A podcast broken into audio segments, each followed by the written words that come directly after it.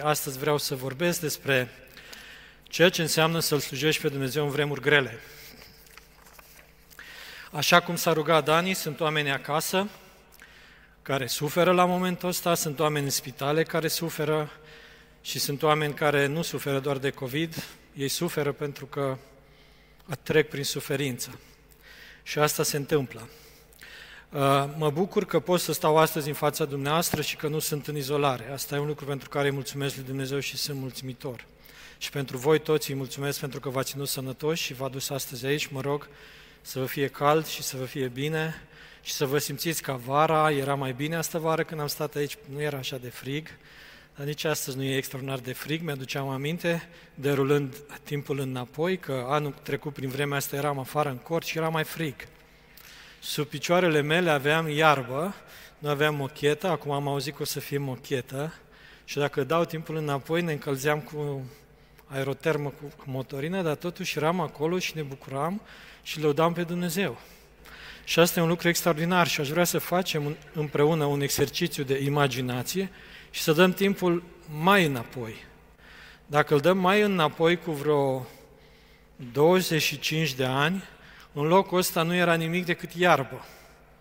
Eu acum aș fi stat pe iarbă să vă vorbesc și dumneavoastră ați fi stat pe niște scaune puse pe iarbă și în frig dacă vreați să ascultați cuvântul lui Dumnezeu, dacă vreați să lăudați pe Dumnezeu, dacă vreați să vă rugați lui Dumnezeu.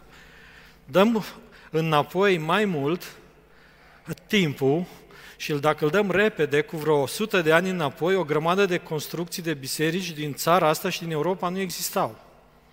Dacă îl dăm și mai repede înapoi, trecem de cele două războaie mondiale și ne ducem înapoi mai mult și vedem că o grămadă de biserici care s-au construit și care astăzi sunt capodopere de artă în Europa nu existau.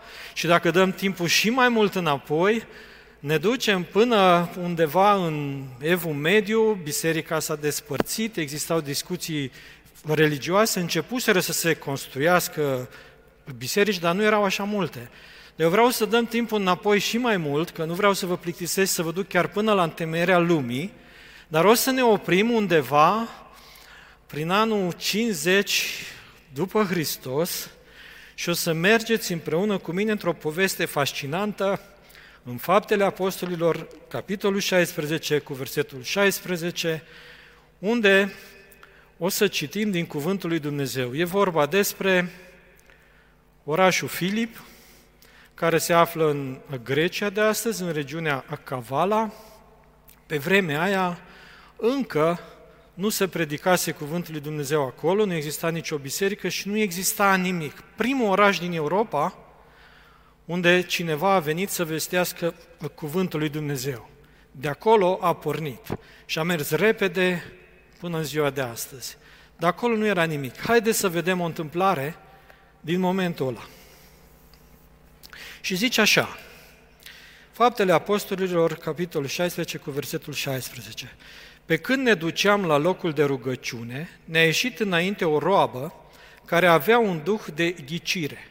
Prin ghicire, ea aducea mult câștig stăpânilor ei.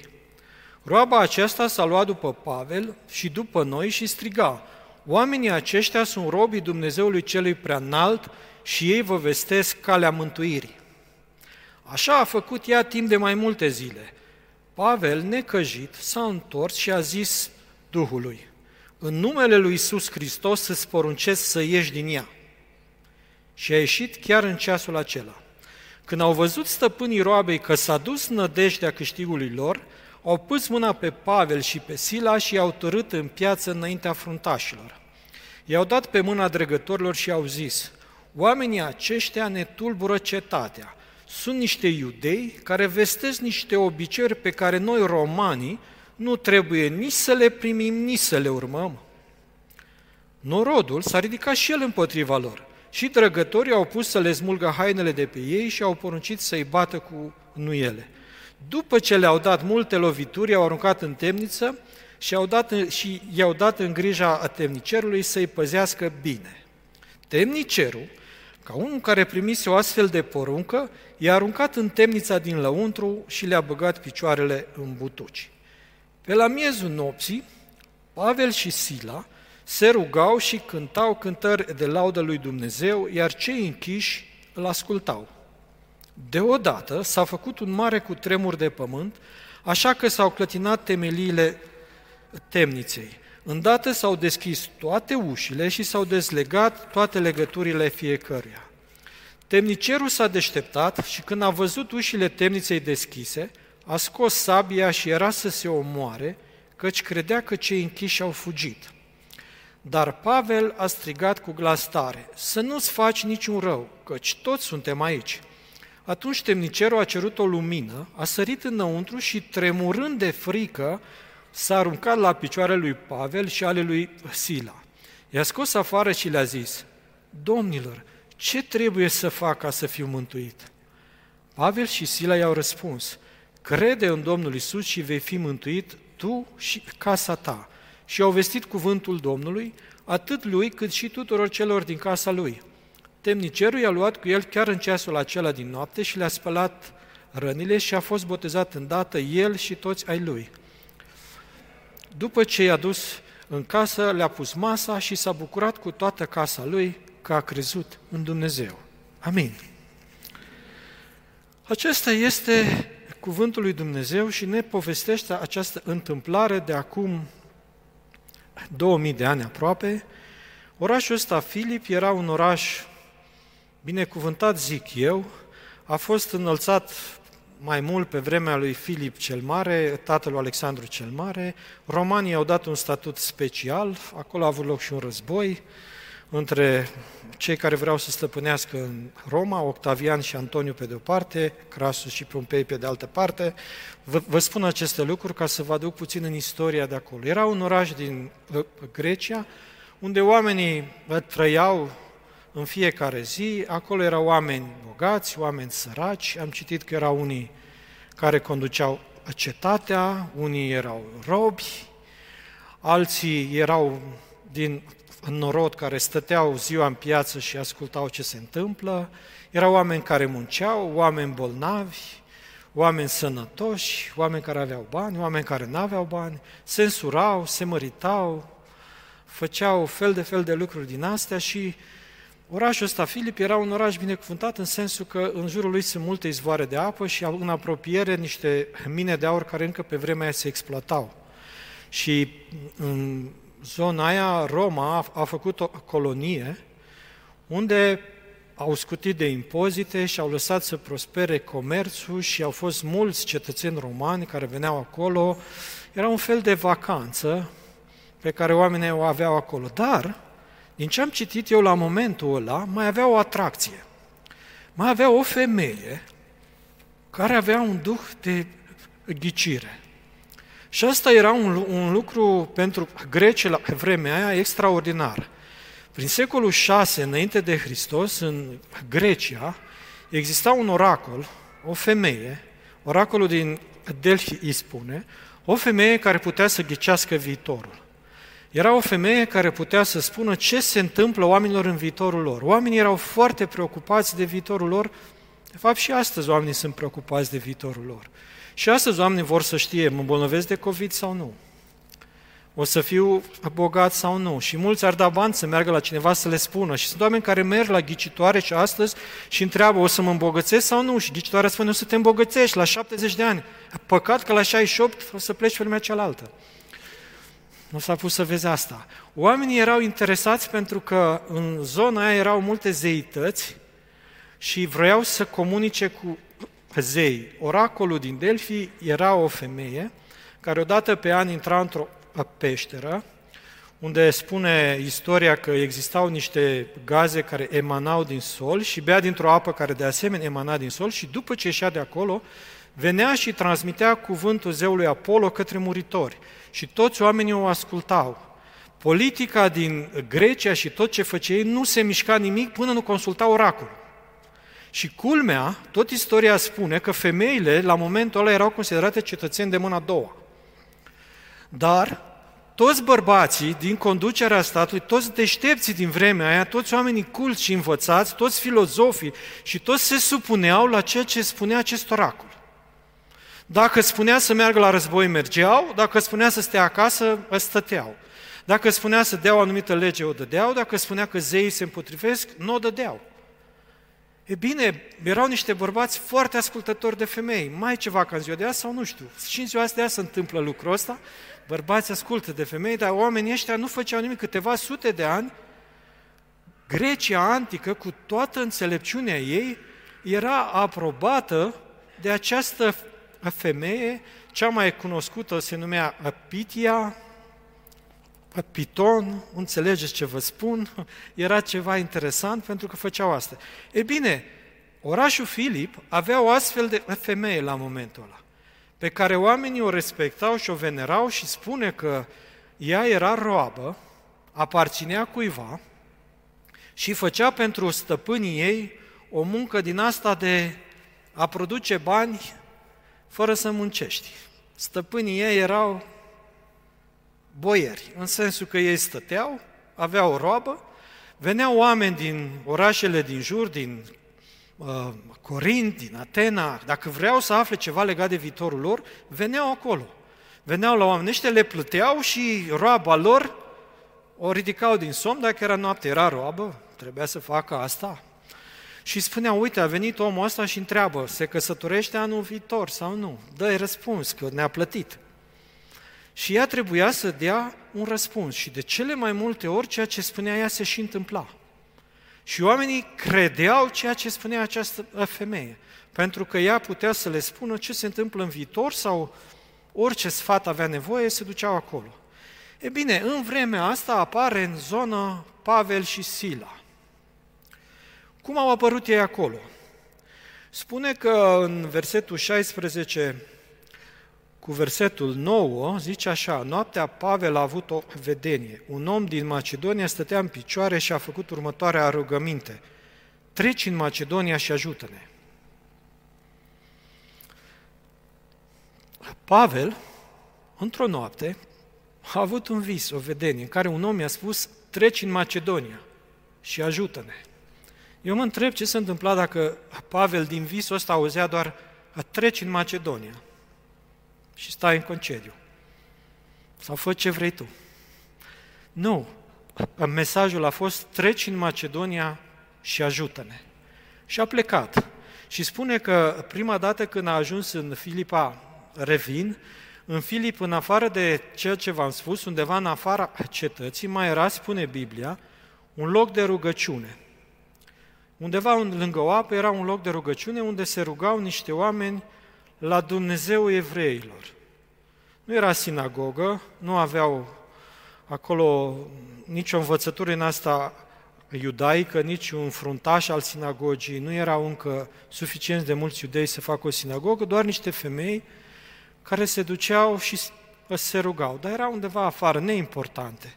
La femeile astea nu se ducea nimeni să le întrebe ce a zis Dumnezeu că o să se întâmple săptămâna viitoare. Nu pentru asta erau acolo, erau acolo să se roage. Dar se rugau Dumnezeului celui prea înalt. Dumnezeul celui prea înalt, așa era cunoscut Dumnezeul evreilor la momentul ăla.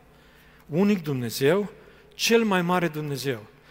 Și Nebucadnețar, dacă e să ne uităm în Daniel, când i-a băgat pe cei trei uh, tovarăși al lui Daniel în cuptor, el spune uh, slujitori ai Dumnezeului prea înalt. Cei din afara Israelul îl cunoșteau pe Dumnezeu ca Dumnezeu cel prea înalt, dar cu care nu știau și nu vreau să aibă de-a face. Femeile astea făceau lucrul ăsta. Și ele s-au rugat și multe dintre ele aveau inima deschisă spre Dumnezeu și îl doreau pe Dumnezeu mai aproape, vroiau să comunice mai mult cu Dumnezeu și nu știau cum să o facă. Și aici ajung la primul punct al predicii de astăzi, și anume, oricât de departe ai fi, și oriunde ai fi, Dumnezeu trimite slujitorii tăi, ă, săi după tine. Oriunde ai fi și oriunde te-ai găsi, Dumnezeu trimite slujitorii săi după sine. Că vor fi oameni, că vor fi îngeri, că se va întâmpla altceva, dar Dumnezeu, dacă există undeva un loc unde oamenii îl cred pe Dumnezeu pe cuvânt, unde oamenii se roagă și îl caută pe Dumnezeu, Dumnezeu trimite slujitorii săi. Și oriunde te afla, Dumnezeu trimite slujitorii tăi după, sine, după, după tine. Face lucrul ăsta. În Biblie sunt atâtea locuri unde Dumnezeu a trimis oameni după alți oameni. I-a trimis pentru că Dumnezeu vrea să se ocupe de oameni.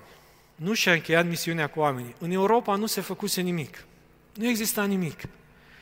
Și Dumnezeu vrea să înceapă asta. Și într-o noapte s-a adresat unui om care a fost gata să meargă și să ajute niște oameni care nu aveau nicio speranță. Niște oameni de mână a doua, niște femei care se rugau.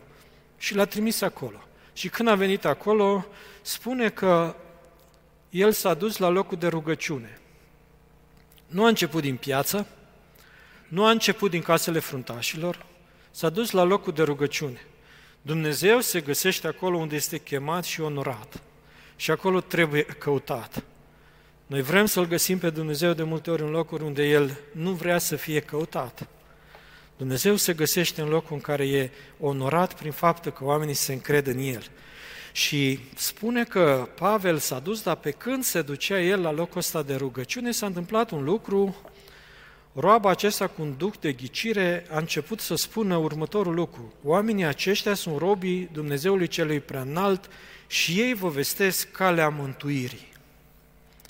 Era o noutate pentru ei, că erau oamenii Dumnezeului prea înalt, nu era chiar o noutate, că știau despre iudei, știau despre templul de la Ierusalim, asta se cunoștea, era aproape. Dar calea mântuirii,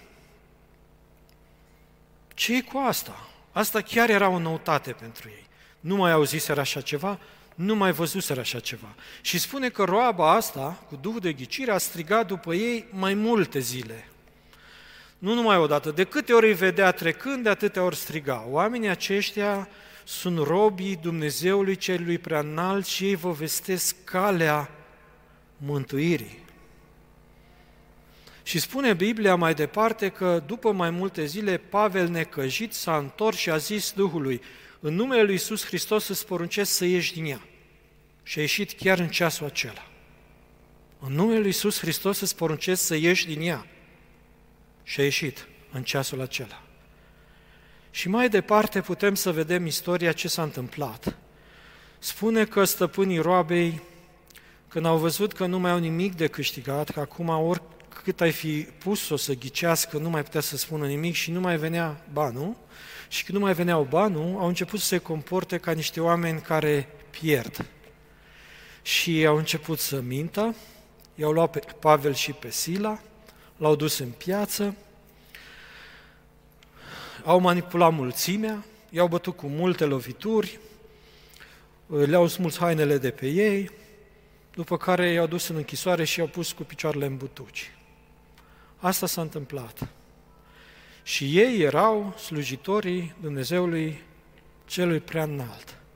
Și aici ajung la punctul 2, și anume faptul că slujitorii Dumnezeului celui prea înalt sunt și ei oameni. Asta e o noutate, dar sunt și ei oameni. După cum vedem aici, Pavel s-a necăjit. Oare pot uh, slujitorii Dumnezeului prea înalt să se necăjească?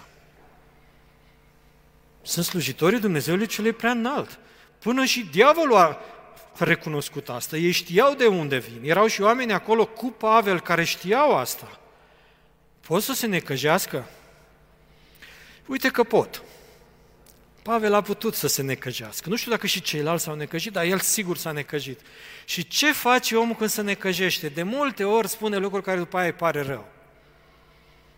Lui Pavel nu știu dacă i-a părut rău după ce a zis, dar nu știu Sila care era cu el, că el n-a zis nimic, dar a rămas fără haine și a luat bătaie și a intrat și în închisoare și el nu zisese nimic.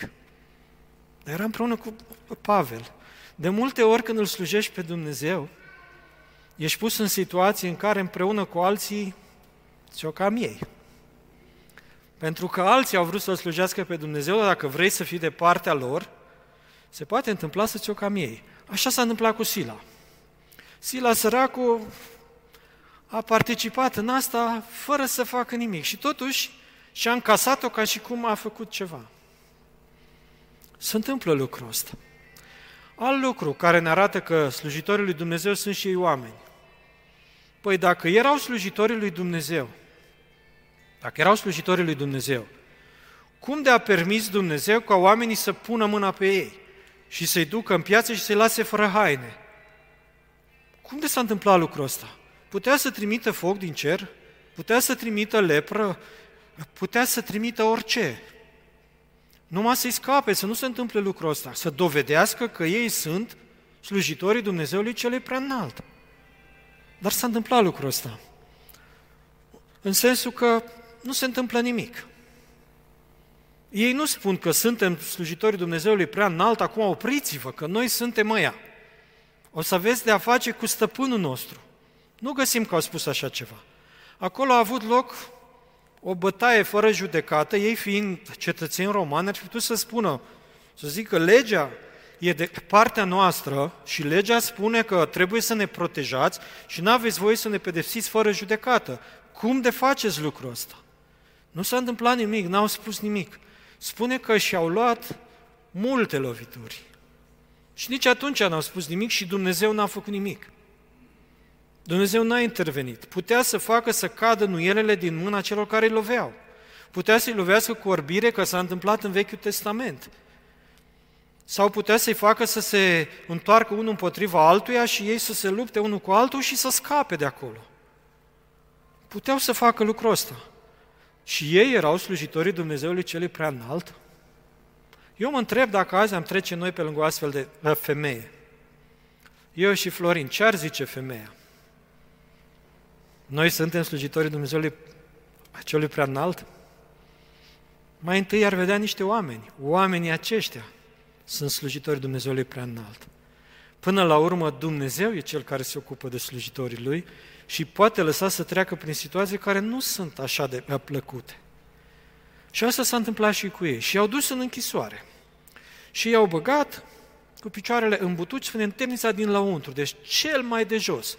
Să ne, să ne imaginăm puțin cum era în orașul ăla. Fruntașii erau sus, ăștia care aveau după aia oameni cu bani, care făcuseră bani, după care erau robii, care erau oricum afară, nu erau puși la închisoare, după care era mulțimea care se plimba prin piață, după care era temnicerul care era pus în funcție, după care erau cei închiși și undeva în locul cel mai de jos, cel mai de jos, erau slujitorii Dumnezeului celui prea înalt. Acolo erau puși. Și ei n-au spus, Doamne, fă ceva și scoate-ne de aici. Oprește treaba asta. Nu găsim că s-au rugat să facă lucrul ăsta. Și pe în, uh, timpul nopții, spune, când stăteau acolo, Pavel și Sila se rugau și cântau cântări de laudă lui Dumnezeu și cei închiși îi ascultau. Pe la miezul nopții, după ce luau multe lovituri și aveau răni, că am găsit scris după aia că rănile le-au fost spălate și curățate, deci nu era așa doar niște vânătăi aplicate la suprafața a pielii, niște uh, nuiele ușoare. A fost o bătaie în toată regula care s-a lăsat cu multe răni. Dar pe la miezul nopții, cu picioarele în butuci, Pavel și Sila se rugau și cântau cântări de laudă lui Dumnezeu. Ei știau cine sunt slujitorii Dumnezeului celui prea înalt, care știau că trebuie să facă două lucruri, să se roage și să laude pe Dumnezeu. Ce motive de laudă aveau?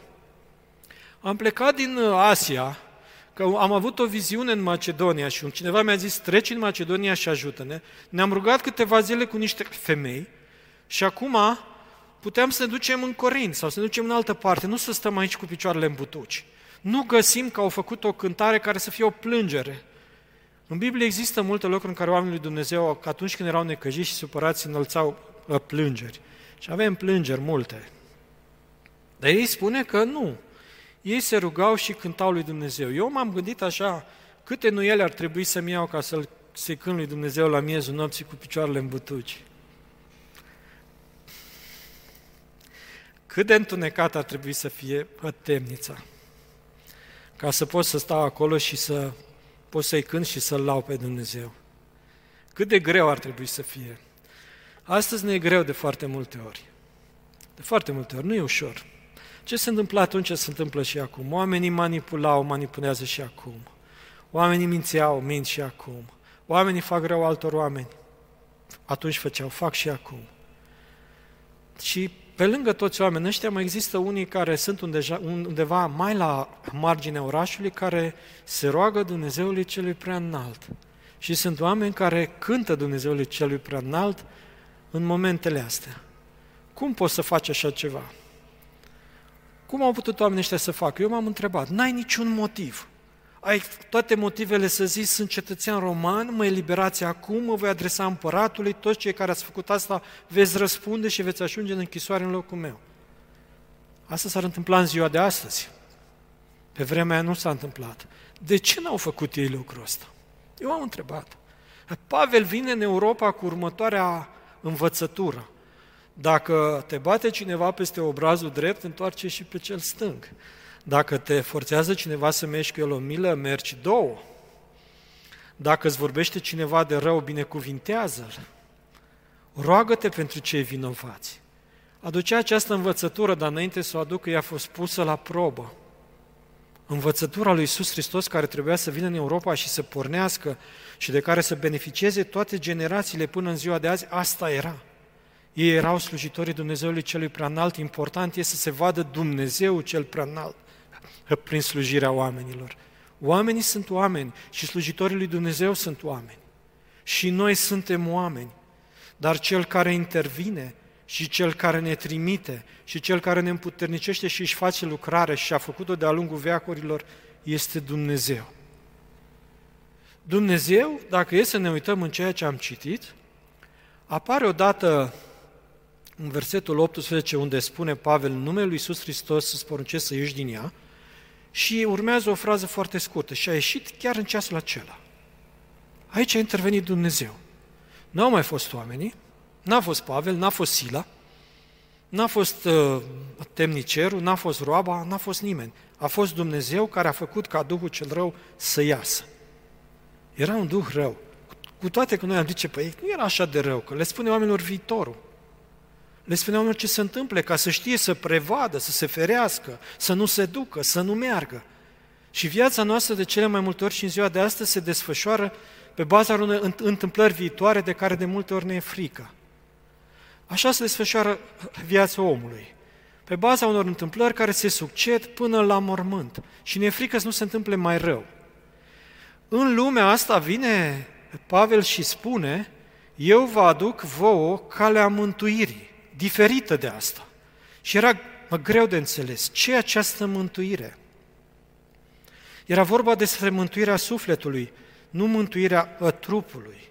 Acea parte din om care se bucură, care suferă, care iubește, care are nevoie de pace, are nevoie de siguranță, are nevoie de bucurie, are nevoie de toate lucrurile bune care Dumnezeu le-a pus în om și care rămân în om pentru că suflarea de viață care a pus-o ea acolo, trupul se desparte de Duhul nostru în momentul morții și merge în mormânt. Dar sufletul nostru are nevoie de mântuire.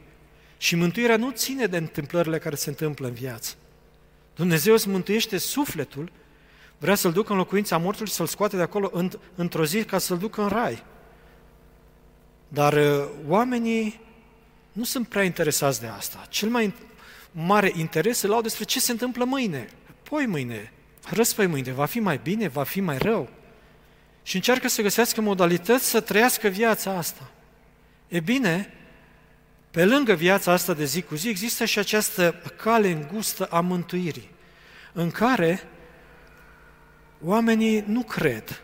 Dar din ceea ce am citit putem să vedem că temnicerul a pus o întrebare.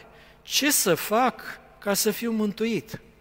Oamenii în cetate au auzit că există o cale a mântuirii, dar nimeni nu s-a întrebat ce să facem cu asta? Ce să facem ca să fim mântuiți? Și în ziua de astăzi oamenii nu sunt prea interesați de ce să fac ca să fiu mântuit. Sunt, sunt interesați de câștig, cum erau stăpânii roabe, sunt interesați de funcții, cum era temnicerul, sunt interesați de spectacol, ce se întâmplă în lumea asta, atunci nu aveau televizor și o bătaie se vedea frumos pe stradă, cum bate pe cineva cu nu ele nu vedea, cum noi vedem la televizor, ei vedeau pe viu. Oamenii sunt interesați de ce se întâmplă în jurul lor, dar nu sunt interesați de această cale a mântuirii. De ce cântau oamenii ăștia? Pentru că ei descoperiseră că există o cale a mântuirii, în sensul că viața ta nu depinde de împrejurările care ți se întâmplă în viață, bune sau rele, ci depinde de Isus Hristos care a promis că va fi cu tine și te va însoți în fiecare zi și îți va da iertare de păcate, mântuire și vei ajunge într-o zi împreună cu El în cer. Dar asta e pentru cine crede. Pentru cine nu crede, n-are cum să cunoască asta. Oamenii ăștia asta au venit să aducă și chiar dacă erau în cea mai întunecată închisoare și împreună cu ei erau și alți oameni, ei și atunci și-au dat seama că de acolo începe lucrarea lor în Europa. Lucrarea lui Dumnezeu în Europa și tot ce vedem noi astăzi în toate religiile creștine care există au pornit de aici. Într-o noapte, la miezul nopții, cu niște oameni închiși într-o temniță care se rugau și lăudau pe Dumnezeu. Și s-a întâmplat ceva când au făcut lucrul ăsta. Spune că spune că deodată s-a făcut un mare cutremur de pământ, așa că s-au clătinat temeliile temniței. Îndată s-au deschis toate ușile și s-au dezlegat legăturile fiecăruia. Temnicerul s-a deșteptat și când a văzut ușile temniței deschise, a scos sabia și era să se omoare că își credea că cei închiși au fugit. Dar Pavel a strigat cu glas tare, să nu-ți faci niciun rău, căci toți suntem aici. Până aici Dumnezeu n-a intervenit, dar aici Dumnezeu s-a hotărât să intervină. Și când se hotărăște Dumnezeu să intervină, scutură, zguduie, clatină viața cuiva. Primul om care a fost zguduit de asta și care a fost mișcat și atins a fost acest temnicer, care dintr-o dată s-a văzut fără funcție și fără nimic și spune că a vrut să se sinucidă. Un om disperat care vrea să se sinucidă, dar în fracțiune de secundă viața lui s-a schimbat. În fracțiune de secundă, cu tremurul, l-a făcut să-și dea seama că chiar există un Dumnezeu cel prea înalt. Chiar poate să intervine, chiar poate să miște, chiar poate să facă lucruri diferite. Credința noastră este în acest Dumnezeu cel prea înalt. Și el a întrebat, ce trebuie să fac ca să fiu mântuit? Și Pavel răspunde foarte simplu, crede în Domnul Isus și vei fi mântuit tu și casa ta. Crede că El este Cel care îți arată o cale nouă pentru viața ta. Crede că El este Cel care te poate face să cânți atunci când stai cu picioarele în butuci și viața ta nu va depinde de împrejurările vieții, ci va depinde de Dumnezeu, dacă crezi și îl mărturisești pe Dumnezeu cel prea înalt. Dumnezeu vrea să ne ridicăm ochii spre Dumnezeu cel prea înalt, să ne bazăm pe El, indiferent de ce se întâmplă în viața noastră. E greu să faci lucrul ăsta atunci când te bazezi doar pentru, pe niște întâmplări pe, fericite pe care Dumnezeu ți le poate da sau nu. Dar atunci când te bazezi pe Dumnezeu cel prea înalt și îl recunoști ca El, pe Dumnezeu cel prea înalt, atunci Dumnezeu intervine și lucrează. Dumnezeu ne-a chemat să trăim viața asta nu ca pe o succesiune de evenimente care se întâmplă una după alta, ci să o trăim ca pe o misiune. Când ne-am născut în lumea asta, ne-am născut cu o misiune. Fiecare dintre noi s-a născut cu o misiune. Viața asta are un început și un sfârșit și indiferent că e ușoară sau grea, ceea ce rămâne și marchează viața fiecărui om e misiunea pe care Dumnezeu i-a încredințat-o prin Isus Hristos.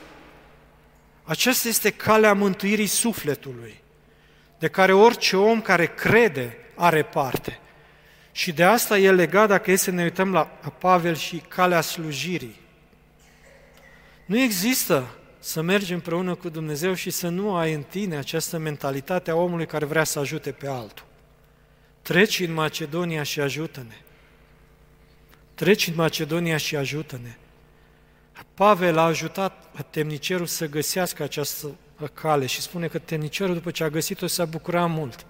După spaima care a tras-o de la agonie la extaz, temnicerul vede că există într-adevăr o putere din cer și există o persoană care poate să-i dea mai mult decât a văzut el acolo. Întreb eu, omul ăsta, înainte de asta, a văzut mulți oameni băgați la închisoare, poate a bătut mulți oameni, a avut o viață destul de în autoritate, dar până la urmă își dă seama că asta nu e nimic și că Isus Hristos este mai important decât asta. Oamenii care au avut bani și au avut o slujnică, și ei au văzut că asta se poate duce cândva. Viața noastră se duce și se duce ca o alergare, nu se mișcă așa de încet, alergăm în viața asta spre un final care noi sperăm să fie bun. Dar dacă această alergare nu merge pe calea mântuirii, nu găsim finalul. Pe ce căi alergăm la momentul ăsta? Ce căutăm să găsim în viața noastră? Întâmplări fericite, lucruri bune, prosperitate, bani, funcții sau această cale a mântuirii? Care te poate face să cânți atunci când este, când este cel mai greu. Cele mai extraordinare momente anul trecut cu Dumnezeu le-am avut atunci când am stat în izolare. Cele mai frumoase. Cele mai extraordinare. Dumnezeu a fost acolo. Și când Dumnezeu e într-un loc, indiferent cât de negru ar fi, Dumnezeu este acolo să binecuvinteze.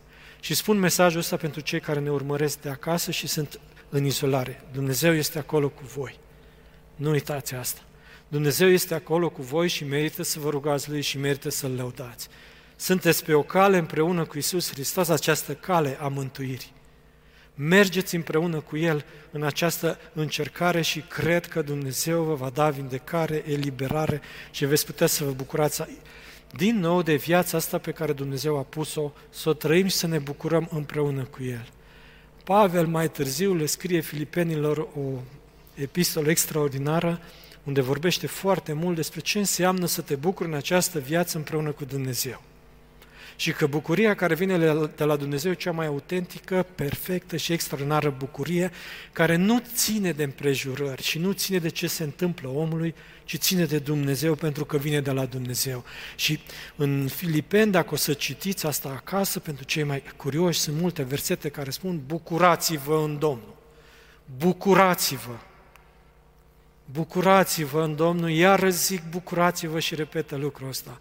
Evanghelia în Europa a pătruns prin acest om care s-a bucurat în vremuri grele. S-a bucurat atunci când nu avea niciun motiv. De aici s-a născut întreaga misiune din Europa, care încă e în picioare și în ziua de astăzi și porțile locuinței morților nu vor doborâ. Asta știm până când Dumnezeu va hotărâ lucrul ăsta. Noi facem parte din această istorie și suntem urmași a ceea ce s-a întâmplat acolo, chemați să ne bucurăm în vremurile astea, în perioada asta, în ziua asta, în momentul ăsta, în secunda asta, care e astăzi. Mâine nu va mai fi. Această zi de azi nu va mai fi mâine. Merită să ne bucurăm în Dumnezeu și să ne bucurăm de ceea ce a făcut Dumnezeu. Asta e o bucurie care vine din altă lume și ne duce în altă lume. Îmi doresc să cunoașteți această bucurie, îmi doresc să vă bucurați în mijlocul necazurilor. Îmi doresc să vă bucurați în mijlocul bucuriilor. Să vă bucurați atunci când vă merge bine și atunci când nu vă merge bine și să alergați la Dumnezeu. Să vă rugați lui Dumnezeu, să credeți că Dumnezeu are viața fiecăruia dintre noi în control. Și poate să fie și mai rău de atât. Dar Dumnezeu poate să fie și mai bun de atât decât l-am perceput că a fost și că este El. Dumnezeu poate să fie și mai bun de atât. Credem asta. Pavel spune că până la urmă s-a bucurat împreună cu temniceri, cu casa lui și a fost o mare bucurie. Au mâncat împreună și au avut un timp extraordinar.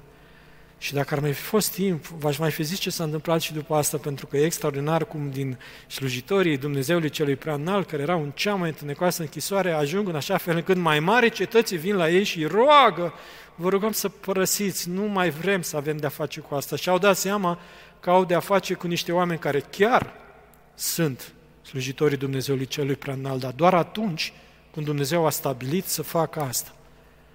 Slujitorii lui Dumnezeu așteaptă ca Dumnezeu să lucreze. Ei nu pleacă înainte și nu fac lucruri înainte și se duc acolo unde Dumnezeu îi trimite și unde există un om care spune, Doamne, ajută-mă. Și slujitorii lui Dumnezeu spun, merg să ajut și mă bucur că pot să ajut. Mă bucur că pot să vestesc cuvântul lui Dumnezeu. Mă bucur că pot să lau pe Dumnezeu. Mă bucur că pot să întind o mână, mă bucur că pot să binecuvintez.